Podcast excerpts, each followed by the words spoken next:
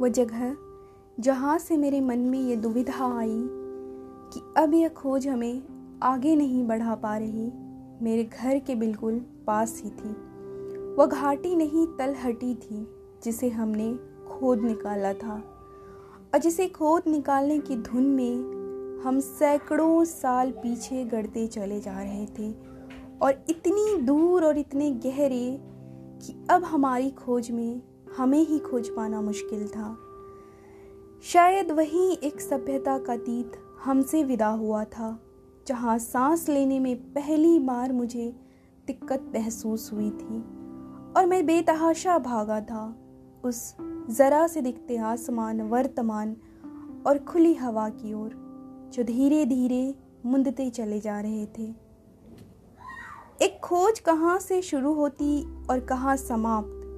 इतना जान लेने के बाद क्या है और क्या नहीं?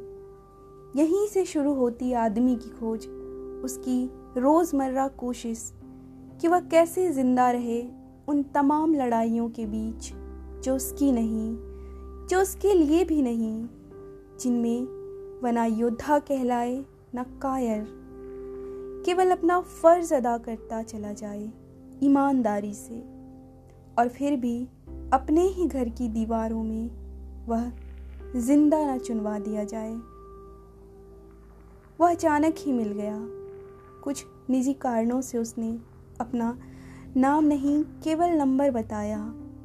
इतिहास देखकर जब वह वर्षों उब गया, उसने अपने लिए एक कब्रनुमा कमरा बनवाया और एक बहुत भारी पत्थर को ओढ़कर सो गया।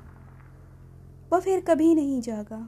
यद्यपि उसे देखकर लगता था कि वह कभी नहीं सोया था। उस ठंडी, सीली जगह में उसकी अपलक आँखों का अमानुषिक दबाव, उसकी आकृति, उसकी व्यवहारहीन भाषा, कुछ संकेत भर शेष थे कि वह पत्थर नहीं, आदमी था और हज़ारों साल से आदमी की तरह ज़िंदा रहने की कोशिश कर रहा था।